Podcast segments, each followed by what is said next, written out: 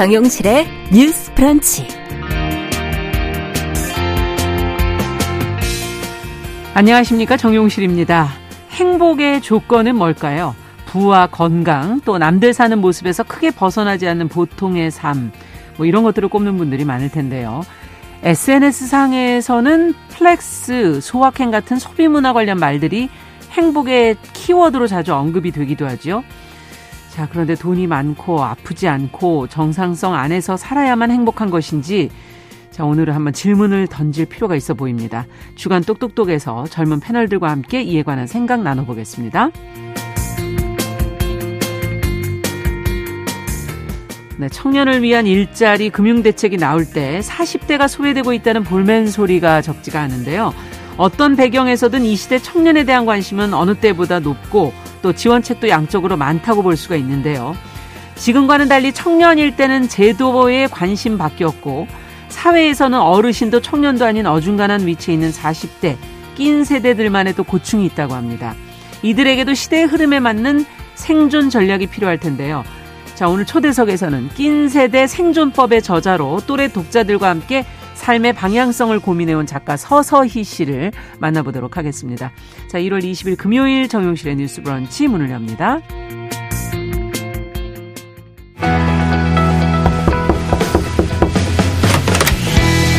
청년 여성의 눈으로 세상을 봅니다. 정용실의 뉴스 브런치 주간 똑똑똑.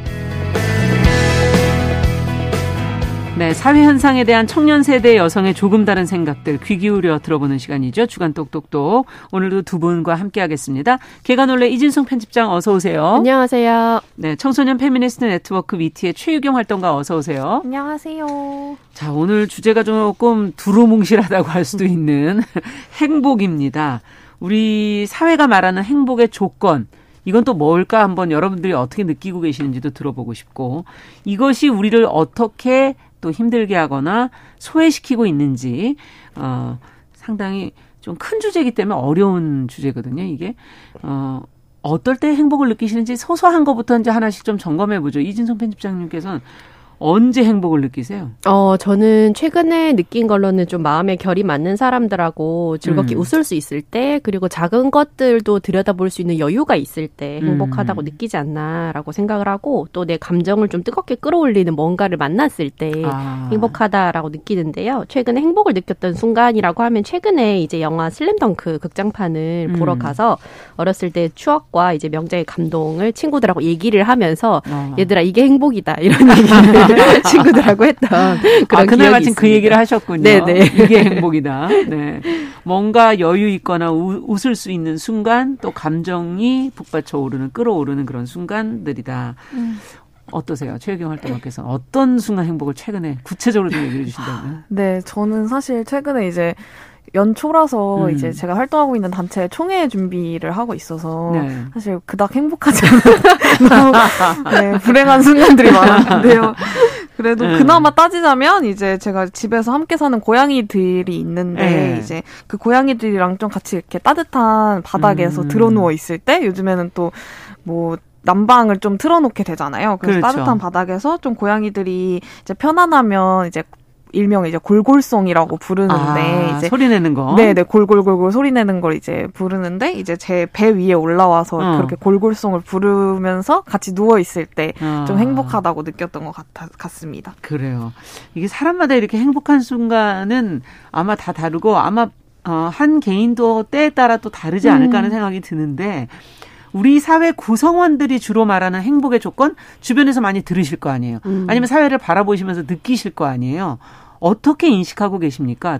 일단 돈으로 행복하다 이렇게 생각하는 분들이 많은 것 같아요. 돈 얘기부터 먼저 좀 해볼까요? 네. 일단은 돈과 행복의 관계는 네. 굉장히 영원한 논쟁거리일 것 같다는 생각을 하는데요. 돈이 행복의 중요한 조건인 것처럼 여겨지는 이유가 이제 사람의 최소한의 존엄이나 음. 생존과 직결되는 많은 것들이 사회에서 기본적으로 보장이 되지 않고 구입 또는 구매해야 하는 형태로 그렇죠. 존재하고 음. 그 금액에 따라서 너무 차등적으로 차이가 많이 나기 때문에 이런 자본주의 사회가 형성하는 계급 때문이지 않을까라고 생각을 음. 해요. 그러니까 곧장 행복이 돈으로 치환된다기보다는 그렇게밖에 될 수 없는 여러 가지 그. 환경들이 만들어져 있는 건데요. 음. 예를 들면 아플 때 병원에 가고 나의 노동 현장에서 내가 부당한 대우를 받지 않아야 하고 내 옷차림을 이유로 무시받지 않아야 하고 그렇죠. 이런 것들이 지켜지지 않기 때문에 음. 사람들이 결국에는 돈과 행복을 직결하고 돈에 집착하게 되는 것 같아요. 근데 돈이 어느 정도 있을까라는 생각을 많이 하기도 하는데요. 어느 정도면 행복할까? 그러니까 한편으로는 재벌처럼 많으면은 저걸 다 지키는 것도 참 일이다라는 생각도 요즘에는 아. 들더라고요. 당장 종소대 소득 신고만 해도 이제 골치가 아픈데 저 많은 돈을 지키려면 네. 굉장히 많은 뭐 법도 알아야 되고 그렇죠. 뭐가 많잖아요. 네. 예. 그래서 얼마 전에 이제 쇼미더머니 이제 11편에서 어. 우승한 래퍼 이영지가 상금을 전부 기부한 후에 자신은 현재 하고 싶은 걸 하고 있고 부, 그 어머니와 할머니도 음. 생활에 어려움 없이 지내고 있기 때문에 자기는 이제 더 이상의 뭐 이런 거는 필요 없는 것 같다라고 음. 하면서 뭔가 항상 돈을 자랑하고 그것을 멋과 연결시키던 래퍼들과는 좀 다른 아. 예, 행보를 보여서 주목이 좀 됐었거든요. 가수 아이유도 가족과 상의해서 나는 더 이상의 부의 증식은 의미가 없다라고 음. 판단을 했다는 인터뷰도 했는데요. 아. 행복이라는 것이 그냥 돈의 무한한 증식에 있다기보다는 음. 내가 추구하는 어떤 행복이 어떻게 돈과 어느 정도의 연관이 있는가를 좀 생각하는 게 필요한 것 같습니다. 그러네요. 최욱영 활동가께서는 어떻게 보세요? 지금 어 어떤 선을 정확하게 얘기해 주시진 않았어요. 네. 그래서 사실 저 같은 경우에는 좀 두 가지 버전의 대답이 있을 것 같은데. 버전이 네, 첫 번째, 만- 첫 번째로는, 아, 한 100억 정도만 있으면 행복하지 않을까? 좀 필터가 깨끗한 100억 네. 정도 있으면 진짜 행복할 것 같다라는 음. 생각이 사실 우선적으로 먼저 들었고요. 그래서 사실 평소에도 친구들이랑 이런 말 많이 농담으로 나누거든요. 어, 네. 한 10억만 굴러떨어지면 좋겠다. 막 이런 얘기들 하는데, 근데 예. 또 이런 생각을 하다 보면 예전에 어릴 때 제가 이제 되게 높은 아파트를 보고서 나도 저런 데 살고 싶다라고 했을 때 이제 아빠가 저한테 이제 하지만 저런 데 살아도 불행할 거다. 그리고 저런 데 살면 더 높은 데 살고 싶을 거다. 음. 이런 얘기를 해 주셨었거든요. 네. 그래서 사실 뭐 약간 너무 교훈적인 이야기 같기는 하지만 사실 엄밀히 따져보면 틀린 말은 아니라고 생각이 드는 예. 것 같아요. 지금 와서 생각해 보면 음. 사실 사람의 욕심은 끝이 없 으니까 아. 그럴 때 높은 데 살면 더 높은 데 살고 싶고 음. 그것이 사람을 끊임없이 괴롭게 만들고 음. 이런 것들에 있어서 좀 당연한 이야기라는 생각도 드는데 동시에 또 이런 생각을 하다 보면 하지만 그래도 당장 100만 원만 더 있어도 행복하지 않을까? 네. 라는 생각이 또 이렇게 다시 들면서 아. 이렇게 계속 반복 반복인 것 같습니다. 네. 그러면 버전 1은 이제 100억이라는 거고 100만 원만 있어도 행복하겠다. 버전 2는 100만 원이거든요. 너무 간극이 큰 게 아닌가 이런 생각도 들기도 하는데 어쨌든 앞서 얘기해 주신 것처럼 돈을 행복과 얼만큼 등치시키느냐에 따라서 이 행불행은 더 달라질 것 같기도 하고 이 가난이라는 게 그렇게 된다면 그 안에서 얼마나 불행과 연결이 될 것인가 하는 그런 생각도 들기도 합니다. 음. 어, 돈이 많다고 다 행복한 건 아니다. 이런 말도 의미가 이, 이 앞에서 없을 것 같기도 하고. 음. 가난과 불행이 이렇게 또 동일시되는 이 부분. 돈으로 그럼 행복을 살 수 있나요? 어떻게 음. 보십니까? 사실 가난하면 불행하다라는 말이 그 자체로 진실이라기보다는 네. 가난하면은 불행한 게 당연하고 불편한 게 당연하다라는 문화적 각본이 굉장히 강력한 영향을 끼치고 있고 예. 그 문화적 각본을 가능하게 하는 게 여러 가지 경제적인 구조인 것 같아요. 가난한 음. 사람들에게는 어떤 것들을 허용하지 않고 이런 금기가 너무 많기 때문에 그리고 이거는 각자가 정의하는 행복의 의무와 개념이 다르기 때문에 돈으로 행복을 살 수 있는가 음. 아닌가의 어, 논쟁이 발생하는 것 같은데요. 돈으로 살 수 있는 행복이 또 엄연히 있다고 생각을 합니다. 예를 들면 어. 당장 주거가 불안하고 아, 아파도 병원에 갈 수 없다면 돈이 있으면 병원도 갈 수 있고. 그렇죠. 그래서 예. 드라마 작은 아씨들의 나에 보면은 이제 좋은 집을 샀을 때 느끼는 행복에 대해서도 이야기를 음. 하거든요. 동시에 또 돈으로는 어떻게 해도 살 수 없는 행복이 있는 것도 사실인데요. 음. 드라마 작은 아씨들에서 돈을 굉장히 좋아하던 첫째 이제 오인 주가 결국에는 동생들을 지키기 위해서 700억을 음. 포기하게 되는 이야기들이 아. 나온단 말이에요. 그래서 돈으로 행복을 살 수 있다 없다를 가지고 이게 맞다 아니다를 판단하기보다는 어, 내가 생각하는 게 어떤 행복인가? 음. 예, 그리고 왜 돈이 이 어떤 행복을 당연히 보장한다고 약속 생각하고 가난하면 불행한 것이 당연하고 참아야 음. 한다라고 생각을 하는 건지 이런 것들에 대한 논의가 더 필요하지 않나라고 네. 생각합니다. 지금 8649번님께서 돈 얘기를 하니까 로또에 당첨되면 고민이 만사 해결될 것 같다고 적어주시면 저도 그 생각을 해봤었는데 물론 어 여러 이유도 높고 부모님께 효도도 하, 해보고 싶다 이런 얘기도 음. 적어주셨어요. 어떻게 보세요, 최경 활동가께서? 네, 저는 정확히는 사실 가난을 불행으로 만드는 사회가 문제적이다라고 음. 좀 느끼는 편인데요. 이제 사실 개천에서 용난다라는 좀 이야기는 사실 없어진, 옛날 말이 그렇죠. 되었잖아요. 그래서 사실 가난한 사람은 쭉 가난하고 돈이 음. 많은 사람은 사실 그 부를 계속해서 세습하는 음. 것이 맞아요. 좀 당연. 당연한 사회가 됐어요. 그럴 때 사실 우리 사회 빈부가 어떤 기준이나 정상성을 기준으로 설계된 어떤 계급과 메커니즘이지 고민해 볼 필요가 있다라고 느끼고요. 음. 그리고 이 빈부에는 사실 이 노력이라고 하는 음. 유행어 같은 말이 좀 침입해 있다라고 느낍니다. 그래서 음. 결국엔 노력하면 어떤 빈곤도 극복할 수 있다라는 아. 이야기인데요. 하지만 사실 이것은 결국에는 빈곤한 사람을 노력하지 않고 어. 또 게으른 사람들로 만드는 음. 그러니까 네가 노력하지 않아서 가난한 거다라는 음. 식의 이야기는 결국에는 사실 이 사람들을 노력하지 않고 또 게으른 사람들로 만드는 교묘한 사실 차별과 혐오인데요. 어. 그래서 21세기 한국에서 사실 가난은 노력으로 극복할 수 없고 어떤 학벌과 부, 자리, 이름까지 세습되면서 그 이외의 사람들에게는 음. 전혀 관심을 기울이지 않는 사회는 사실 가난을 불행으로 만드는 것에 굉장히 적극적으로 일조하고 있다라는 생각이 들고요. 그러네요. 사실 돈으로 행복을 살 수는 없겠지만 돈으로 살 수 없는 것이 드문 사회 역시 좀 문제다. 어. 그래서 지난주에 사실 저희가 이제 좀 공공요금 얘기를 했었잖아요. 했었죠. 인상에 예. 대해서 얘기했었는데 사실 돈이 없어도 어떤 공공요금을 당장 낼 수 없어도 존엄, 존엄하고 안전하게 살아갈 수 있는 음. 좀 사회적 안전망이 모두에게 필요하지 않나라는 생각이 음. 듭니다. 이렇게 만드는 사회도 문제다라는 네, 네. 그 지금 지적을 두 분이 다 해주셨고. 자, 근데 언제부턴가 보면은 SNS에서 뭐 소확행, flex 이런 표현들을 많이 보게 되고 뭔가 자신의 소비 조금 무리한 소비인 것 같은데 그런 걸 과시하는 거 또 아니면은 소박한 뭐 작은 소비에서 행복을 느끼는 거 이런 것들을 많이 올리고 있지 않습니까? 둘 다 어떻게 보세요? 어떨 때 보면 둘 다 공허하다 이런 생각이 들기도 하는데. 네. 금액 면에서는 굉장히 극 극과 극인 그런 소비 형태지만 그렇죠. 플렉스나 소확행이 둘다 행복이 행복을 소비와 결합시킨 자본주의 사회의 발명품이라는 공통점이 있는데요. 아. 물건을 살 때 우리는 그 물건을 사는 게 아니라 그것을 삼으로써 따라오는 여러 가지 감정들, 음. 사회 문화적인 의미들을 사는 거잖아요. 음. 결국엔 이 소비를 통해서 나의 재력, 나의 취향, 이런 걸 드러내고 보여주는 내가 네. 어떤 사람인가 하는 자아 음. 정체성을 구성하는 게 flex와 소확행의 목적인데요. 네. 소비를 통해서 자아 정체성을 구축하고 이를 통해서 또 소비를 촉진하는 게 자본주의의 네. 목적이거든요. 네. 근데 이런 것들은 결국에는 어 현실에 있는 어떤 직접적인 문제들 이런 음. 구조적 모순은 은폐하고 개인이 정치보다는 자신의 일상과 안위에 집중하도록 만드는 음. 일종의 진통제 같다라는 비판도 많이 있어요. 음. 이런 점에서는 어, 내가 잠깐의 어떤 위로를 얻는 것도 중요하지만 이것만이 나의 유일한 아. 도피처가 될 때는 좀 위험하지 않나라고 생각을 합니다. 그러네요. 소비로서 행복을 사는 것은 좀, 어, 그것이 유일한 방법이란 문제다라는 지적을 해주셨고, 어떻게 보세요?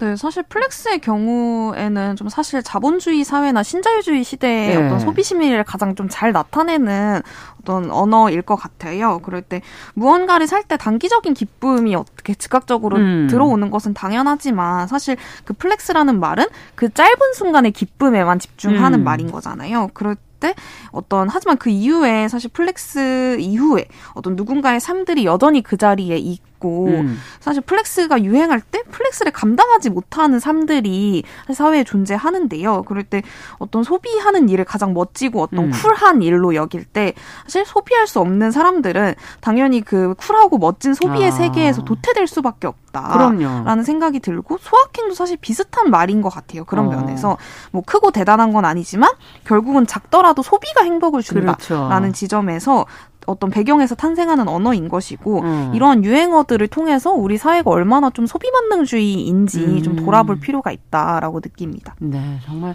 소비만이 길이냐 소비 만능주의 지금 그런 지적을 해주셨는데 어 그렇다면은 어 행복의 조건 중에 이제 돈 얘기를 저희가 해봤고 어 과연 이 부분에서 어떻게 생각들을 이제 정리하실지 두 분의 생각을 이제 들어봤고요.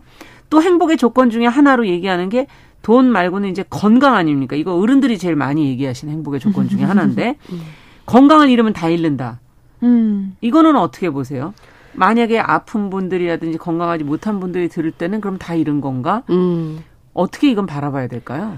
네, 행복을 돈으로 살 수 없다라고 얘기할 때 가장 대표적으로 호출되는 사례가 이제 바로 건강인데요. 음. 건강이라는 거는 우리가 상상하는 어떤 병 없이 활기차고 어떤 활동에도 제약이 없는 몸이라는 게 사실은 어떤 환상에 가깝거든요. 그렇죠. 이상으로 제시되는 건강한 몸 상태는 인생에서 아주 짧은 시기인 청년기가 기준으로 세팅이 되어 있지만 음. 사실 나이에 무관하게 아주 어릴 때부터 이제 보통 어, 젊은 사람이라고 할 정도로 음. 이제 좀 어린 나이에도 아플 수 있단 말이에요 누구나 네. 그래서 아무리 건강하던 사람이라도 또 나이가 들면 자연스럽게 병이 들고 음. 신체 기능이 변화하기 마련인데요. 물론 건강하면 좋죠. 근데 음. 건강이 모든 것이라고 말하는 것은 어, 사회적인 기준에서 건강하지 못하지만 살아가는 개인들을 지우고 아픈 사람들의 생존권이나 노동권에 대해서 음. 생각하고 상상하고 이야기할 기회를 박탈하는 게 아닌가라는 아. 생각을 해요. 왜냐하면 현실적으로는 건강한 사람들보다는 아픈 사람들이 훨씬 더 많은데 음. 언제나 건강이 최우선이고 건강한 개인이 관리하기 나름이기 때문에 잘 해야 된다라는 네. 식으로만 논의가 귀결이 되어 버리면 그렇다면은 아픈 사람들은 어떻게 살아가야 하는가라는 그렇죠. 이야기를 할 수가 없게 되거든요. 그래서 건강하면 좋지만 건강하지 않은 몸을 곧 불행으로 치환하진 않아야 한다고 음. 생각합니다. 네. 어떻게 보십니까 이 부분은 최유경 활동가께서 건강. 네, 좀 이와 관련해서 아서 프랭크의 아픈 몸을 살다라는 책에는 음. 이런 이야기가 나오는데요. 어떤 아픈 몸이 이야기가 되고 이야기에 공명하는 사람들의 원이 커지면 질병의 고립은 연결의 계기가 된다라고 음. 합니다. 그럴 때 병자, 환자, 피해자, 희생자는 가장 멀리 여행한 사람이자 남들이 보지 못하는 것을 본 사람, 다른 시각과 경험을 가진 사람이 된다. 뭐 이런 이야기들이 나오는데요. 네. 그럴 때 아픈 몸을 우리 사회가 어떻게 대우하고 있는지를 음. 넘어서 사실 이 아픈 몸이라는 것이 어떻게 사회의 자원과 지식과 풍요로움이 될 수 있을지 고민하는 장면이라고 생각해요. 아. 그럴 때 단순히 어떤 아픈 몸을 어떻게 우리가 대할 것이지를 넘어서서 음. 아픈 몸이라는 것이 우리 사회에 어떻게 자원이 될 수 있지?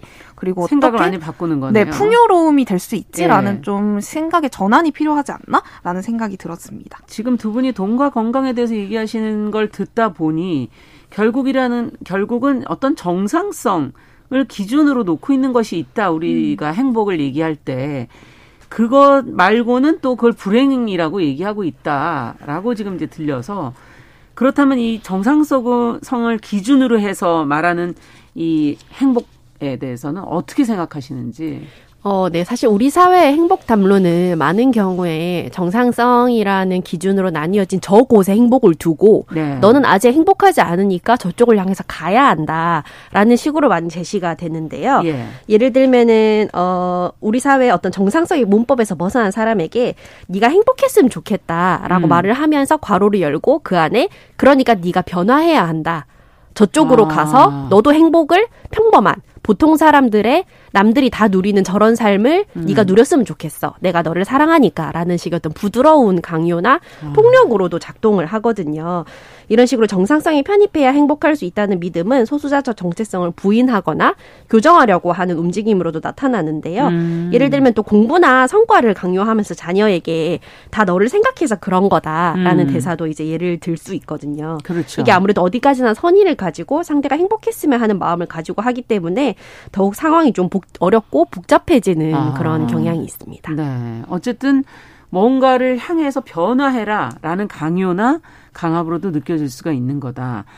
어떻게 보세요, 최경 활동가께서는? 네, 좀 이와 관련해서는 사실 음. 성소수자분들의 이야기를 빼놓을 수 없을 것 같은데요. 좀 한 사례를 들어서 이야기하자면 2020년에 이제 음. 레즈비언 부부인 부부의 이제 구성원인 김규진 씨라는 분이 이제 여성 파트너와 결혼식을 올리고 혼인 신고서를 접수를 했는데요.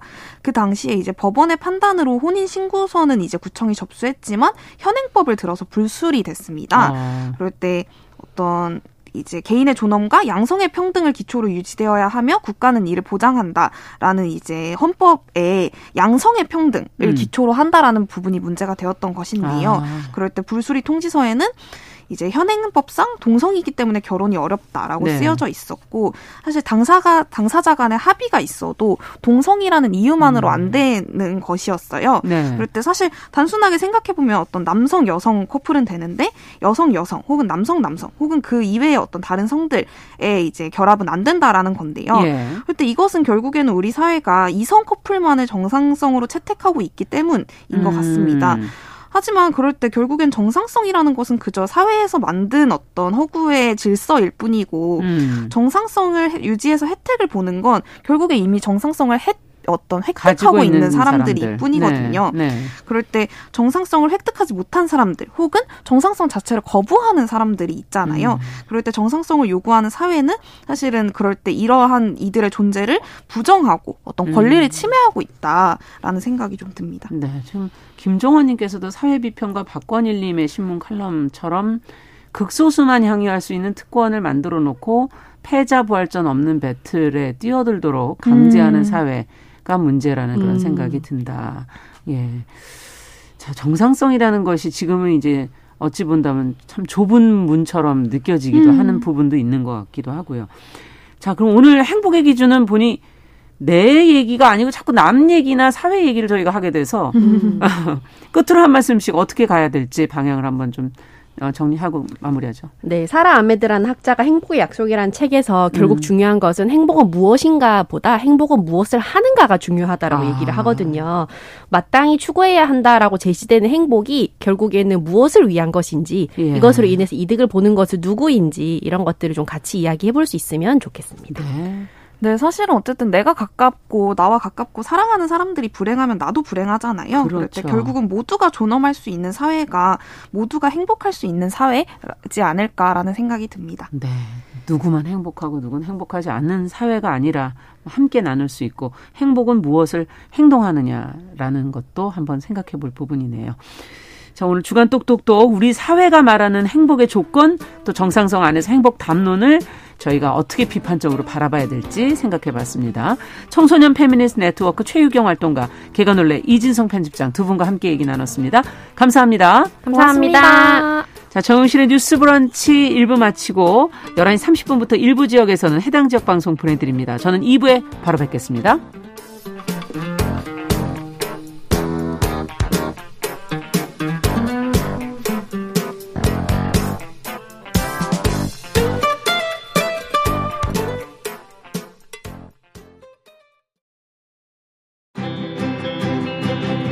남성의 입장에서 여성의 입장을 이해하는 그래서 사실 이 역지사지의 태도가 한국 사회로 지금 필요한 것이 아닌가. 그 어떤 사람들은 삼루에서 태어났으면서 자신이 삼루타를 친 것처럼 생각하며 살아간다라는 음. 말이 있어요. 해충이다, 이충이다. 이거는 네. 순전히 사람의 아. 그 잣대로 이야기를 하는 거예요. 음. 곤충이 우리 사람보다 몇 억 년 먼저 지구에 나왔거든요. 세상을 보는 따뜻한 시선. 정용실의 뉴스 브런치. 네, 정용실의 뉴스 브런치 듣고 계신 지금 시각 11시 31분 향해 가고 있습니다. 금요일에는 저희가 다양한 분야에서 활약하는 여성들을 만나보고 있습니다. 요즘 하도 힘든 세상, 다들 살기 힘들다 이렇게들 얘기하시죠. 돈이 있으면 있, 있는 대로 힘들다 그러시고 없으면 없는 대로 서럽다고 하시고 청년, 노년 다 힘듭니다. 그래서 경제 상황에 맞춘 지원책, 시대 변화에 어울리는 소통 방식 모두가 관심이 많아지고 있는데요. 그런데 상대적으로 이들의 목소리는 잘 안 들린다, 소외돼 있다 하는 지적도 나오고 있습니다. 바로 40대 낀 세대. 청년 시절에는 뭐 청년이 주목 못 받아서 지원받은 거 없고 직장에서는 당찬 후배들이 밀고 올라오고 고지식한 상사 사이에서 샌드백이 되고 있다. 이런 푸념들이 낀 세대들에게서 나오고 있는데 오늘은 직접 낀 세대 직접 만나서 이야기 좀 나눠보도록 하죠. 낀 세대의 고민과 전략을 이야기해보는 낀 세대 생존법의 저자 서서희 작가 초대했습니다. 어서 오십시오. 네, 안녕하세요. 서서희입니다. 네. 이름이 재밌는데요, 서서희. 네네. 이거는 필명이신가요? 네, 필명이고요. 네. 원, 제가 직접 음. 지었습니다. 아, 직접 지셨어요? 그럼 무슨 네. 어떤 의미로? 어, 일단 음. 제가 약간 여유로운 걸 좋아해서요. 아. 좀 뭔가 그 좀 천천히 가는 걸 좋아하는 아. 성격이고 제 본명도 사실 성이 서가거든요. 아, 그러시군요. 그래서 그 서가 천천히 서자를 써서 음. 좀 그것과도 좀 일맥상통하는 부분이 있다는 생각이 들었고요. 음. 가장 큰 이유는 이 낀세대 생존법이라는 책의 저자가 이제 공전데요. 아. 저 서서히와 변한다라는 작가님이 또 계세요. 아. 그래서 이 이름을 서서히 변한다네요. 두 분 합치니까? 맞아요. 네. 그래서 이제 서서히 변화하는 어떤 시대의 긍정적인 흐름을 읽어내 보자 음. 그런 의미에서 지어봤습니다. 네, 그렇군요. 지금 저희가 이제 앞서 낀 세대 생존법이라는 책을 내셨다는 얘기를 해드렸는데 낀 세대를 정확하게 어떻게 정의를 할까요? 이거는 제일 잘 아실 거 아니에요? 아, 네. 이 책을 쓴 초창기에만 해도 음. 베이비붐 세대나 386 세대 음. 그리고 X세대 중에서도 1960년대 생이 음. 있거든요. 그렇죠. 그래서 그 세대들을 통칭해서 기성 세대라고 한다면 음. 그 기성세대와 MZ세대 간에 끼어 있는 세대들이 아, 있어요. 네. 그게 이제 제가 볼 때는 30, 어, 30대 후반부터, 후반부터. 40대라고 네. 보여지거든요. 음. 그래서 그 책을 이제 쓰면서 그 타겟층을 그렇게 하고 쓰기 시작했는데 네. 쓰는 과정에서 여러분 여러 사람들을 만나다 보니까 예. 정말 재밌는 게 모든 사람들이 본인이 낀 세대라고 생각을 하고 계시더라고요. 모든 사람들이란 게 어떤 분들이죠? 20대부터 뭐 30대, 40대, 뭐 심지어 예, 50대, 60대 분들도 자기들도 다 낀 세대다. 예, 다낀 세대다. 그렇게 어, 왜 그렇게 하시더라고요. 생각을 하실까요? 그래서 제가 이제 네. 그 이유를 찾아봤더니 음. 사실 우리나라에서 세대 구분이라는 게 연령대별로 나누어지잖아요. 그렇죠. 굉장히 러프하게 나누어지는데 음. 그 누군가는 어느 열, 어느 세대에 속해 있고 어. 그 세대는 분명 윗세대가 있고 또 아랫세대가 존재하다 그렇죠. 보니까 누구나 낀 세대가 될 수 있겠다라는 생각이 아, 들었어요. 항상 위와 아래에 나는 끼어 있다고 네. 어느 세대도 다 생각하고 있다. 네, 맞습니다. 네. 우리만 그렇게 정의한 게 아니었구나. 네, 네. 그걸 느끼신 거군요. 네, 하지만 네. 이 책에서 말씀하시려고 하는 거는 어쨌든 30대 후반부터 40대 정도를 생각하신 거다. 네, 이 음. 책에서 제가 이제 쓴 거는 이제 음. 주로 제가 40대 여성이다 보니까 예. 대부분의 에피소드가 거기에 초점이 맞춰져 있긴 하지만 음. 이제 낀 세대의 어떤 정의를 물으신다면 저는 특정 세대의 특성에 아. 온전히 속하지 못하고 방황하는 자들 아. 그리고 이제 자신이 속한 세대에서 소속감을 느끼지 못하시는 모든 분들을 다 낀 세대라고 정의를 하고 싶어요. 그렇군요. 조금 넓게 봐도 괜찮다라는 네, 네, 네. 말씀이신 것 같아요. 네. 아, 지금 이재범님께서 낀 세대 얘기가 나오자마자 국가 정책 지원 청년 지원 뭐 거의 무혜택으로 버티고 버티고 살아왔는데 지금 청년들 보면 라떼가 아니더라도 뭔가 한숨이 나온다 본인은 그런 얘기를 해주셨어요. 어, 자 이제 이런 어 푸념부터 해서 모든 걸 한번 좀 털어놔 보면서 얘기를 해보도록 하죠. 낀 세대 생존법 책이 나온 지는 좀 됐어요. 네. 이게 2년 정도 된 것 같아요. 예. 네. 낀 세대로서 처음에 어떤 계기가 있으셨습니까? 이, 나도 이 낀 세대에서 얘기를 좀 해보자. 어, 제가 사실 올해로 직장 생활 19년 차거든요. 아. 그래서 굉장히 어떻게 보면 오래 직장 생활을 했어요. 네. 네. 그래서 그 주변에 어느 순간 제가 주변을 돌아봤더니 음. 저와 동년배인 40대 여성 직장인 분들이 음. 거의 남아있지 않더라고요. 맞아요.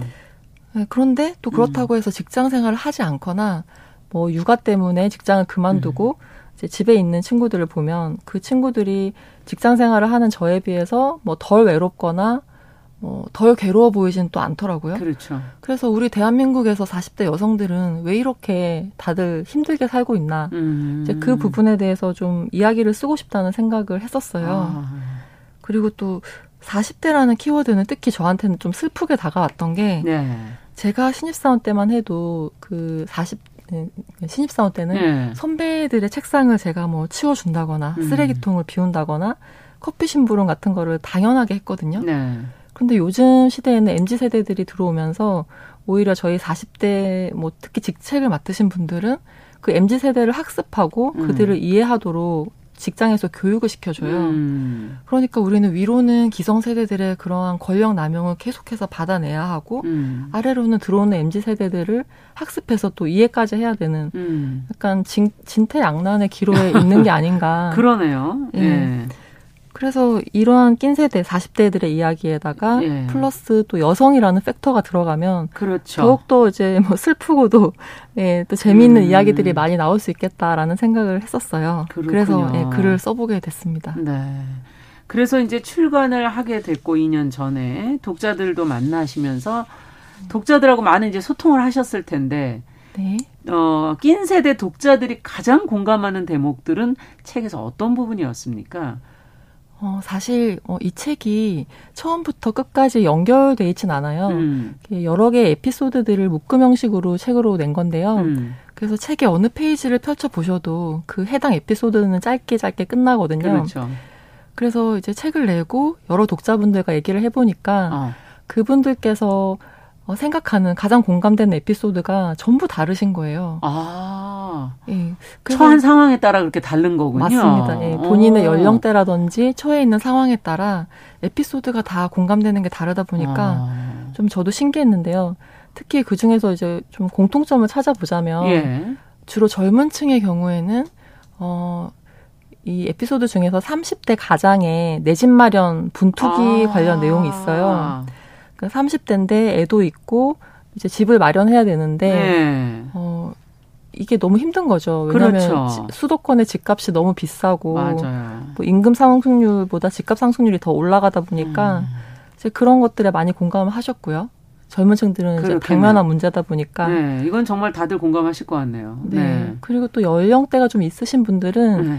어느 정도 상대적으로 여유가 있으시니까 네. 좀 삶의 어떤 재미난 에피소드, 뭐 예를 들면 음. 여행기 제가 음. 썼던 에피소드 중에 여행기가 있는데 여행기에서 재미난 사건들 음. 또는 또 마지막 챕터에는 뭐 술 이야기가 나와요. 예. 제가 또 술을 좀 즐기는 편이라 음. 뭐술 이야기를 재밌게 쓴 게 있는데 그런 또 부분의 에피소드를 아, 공감을 해주시더라고요. 그렇군요. 예. 자신이 처한 상황에 따라서 문제를 보시는 분들도 있고 또 다른 네. 부분을 보시는 분도 있고. 맞습니다. 네. 네. 어, 40대 여성 직장인으로 19년 차. 이렇게 얘기해 주셨는데 19년 차면은 꽤 이제 지위도 좀 올라가고 그럴 때가 아닌가 하는 생각도 들면서 이직도 여러 번 하셨다면서요. 네네. 네. 어떤 직업을 거치신 분이신가? 그것도 궁금해. 지금 뭐 하고 계세요? 이렇게 꼬치꼬치 캐물어도 되나 모르겠네. 네, 저는 예. 어, 첫 번째 직장은 음. 그 선박을 어, 건조한다라고 표현을 하는데요. 선박을 만드는 아. 회사, 즉 어. 이제 조선소에서 예. 12년 정도 근무를 했었고요. 예. 그리고 이제 그곳에서 나와서 그 다음 회사로는 뭐 수류탄이나 박격포를 만드는 야, 이건 흔치 않은 직장인데 네, 무기를 만드는 회사죠. 직장에 여성분보다 왠지 남성분들 많을 것 같은 느낌이 어, 당연하죠. 예. 네. 아. 여성분은 찾기가 거의 어려웠고요. 네. 그리고 이제 그곳에서 3년 정도 근무하다가 음. 현재 회사로 왔는데요. 저는 지금도 직장 생활을 하면서 어. 제 글을 틈틈이 쓰고 있거든요. 네. 지금 회사는 반도체 설계 제조 회사예요. 어. 지금 회사도 마찬가지로 여성 구성원들이 많지가 없는. 않아요. 예. 어. 그래서 19년 내내 그렇게 남성 중심의 문화를 가진 기업에서 일을 하다 보니까 아. 이 뭔가 마음속에 맺힌 응어리들을 좀 글로 풀어내고 싶었던. 그럴 수밖에 네. 없겠네요. 여성 직원이 좀 많아야 수다를 떨면서 어떻게 좀 풀었을 텐데 맞습니다. 여성 직원도 별로 없고 나 혼자 이 쌓인 거를 네. 어떻게 감당할 수가 없으니까 네. 글로 푸셨군요. 네. 직장을 옮기신 이유는 뭘까요? 일단 그 직장마다 조금씩 달랐는데요. 음. 그첫 번째 직장 같은 경우는 어, 일단 회사가 어려워졌어요. 아. 그래서 이제 대거 희망퇴직을 받는 분위기였고, 음. 이제 그 와중에서 제가 목격한 희망퇴직의 그 풍경이 너무 슬펐거든요. 왜냐하면 이제 대부분 사내 부부가 중심이 됐는데 희망퇴직 아, 대상으로. 그럼 뭔 말인지 압니다. 저도 사내 부부라. 아, 네. 네. 그런데 어떤 그 기준도 없이 음. 당연한 듯 여성 구성원을 내보내더라고요. 맞아요.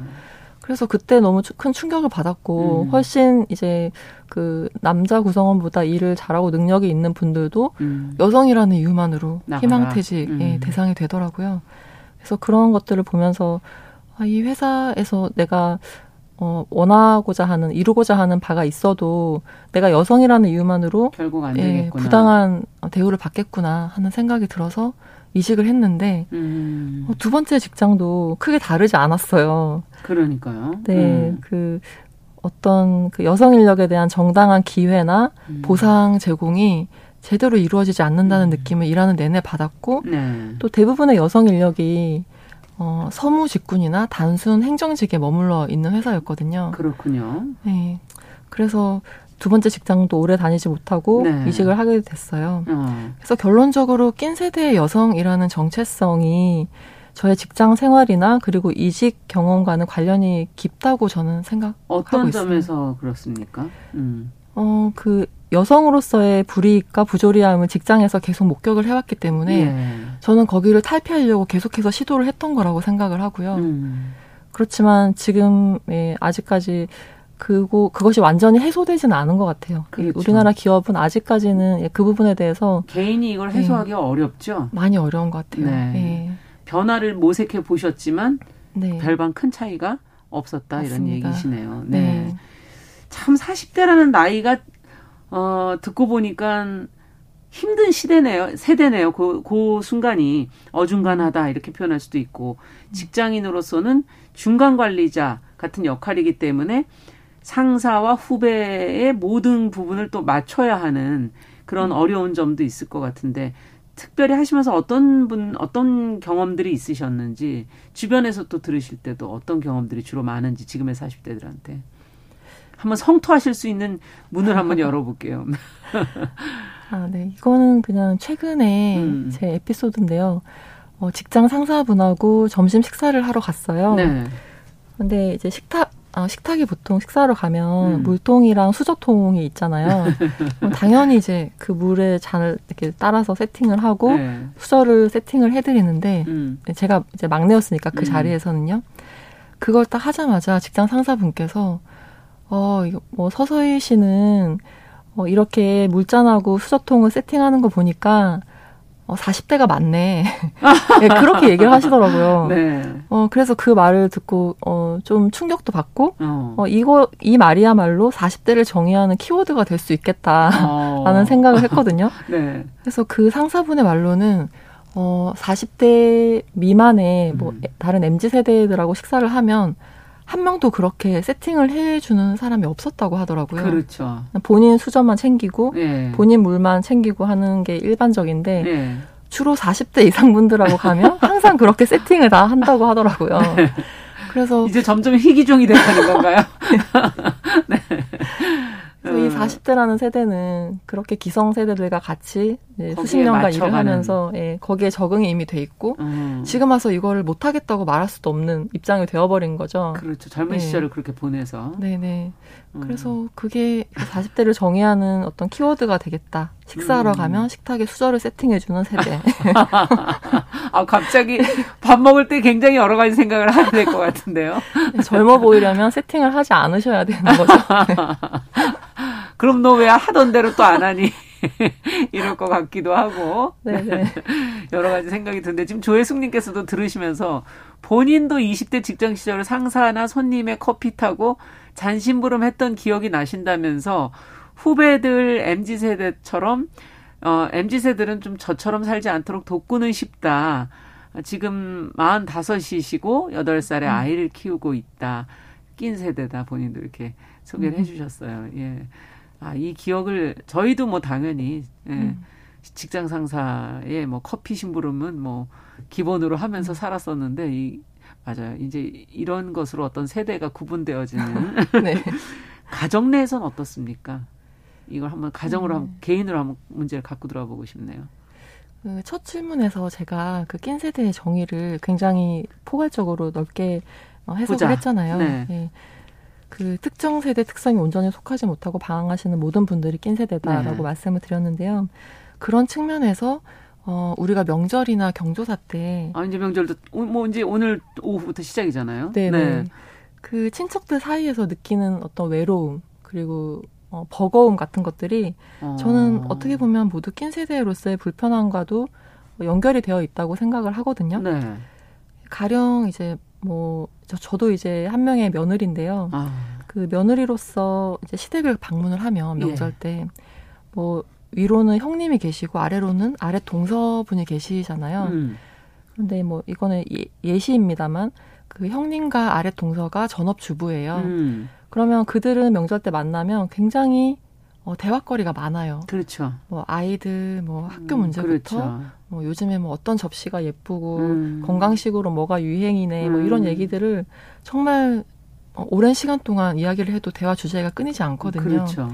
그런데 그 중간에 위치한 그 한 명의 맘, 그, 그 한 명의 며느리는 직장 생활을 하고 있단 말이죠. 네. 그래서 그 대화에 끼지를 못하는 경우가 그렇죠. 많아요. 그것도 모르고. 네. 네. 그뭐 아이들이 자주 간다는 키즈 카페 얘기를 해도 못 알아듣고.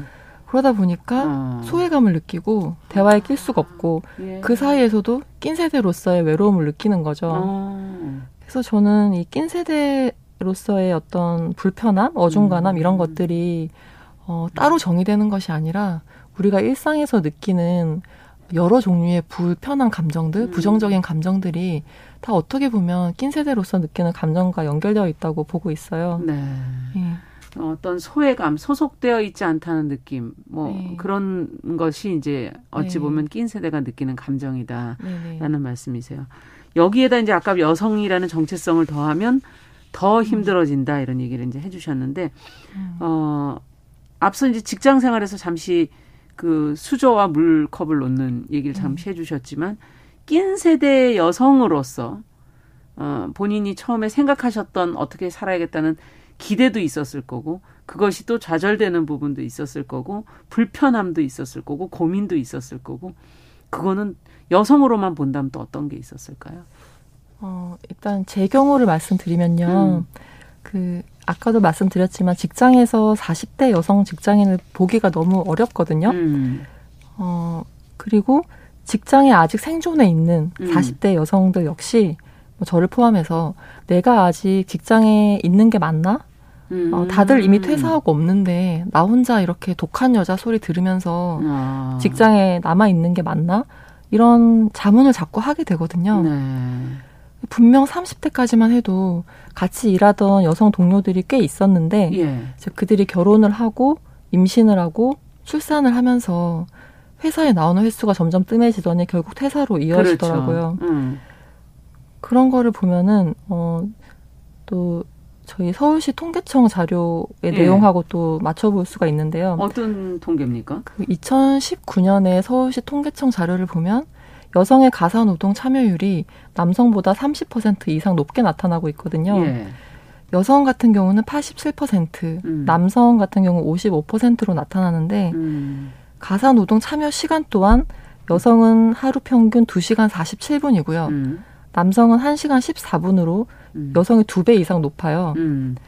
그러다 보니까 이러한 가사 노동이나 돌봄 노동 같은 무보수 노동은 아직까지는 여성에게 집중되어 있는 상황이라고 볼 수 있고요. 그렇죠.